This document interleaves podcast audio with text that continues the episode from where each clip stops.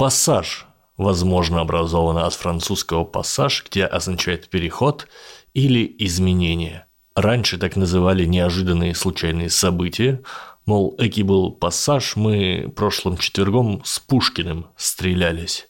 Сейчас пассажи называют странные, неуместные фразы. Ты слышала, какой пассаж выдала Людка на совещании? М? Директор в шоке.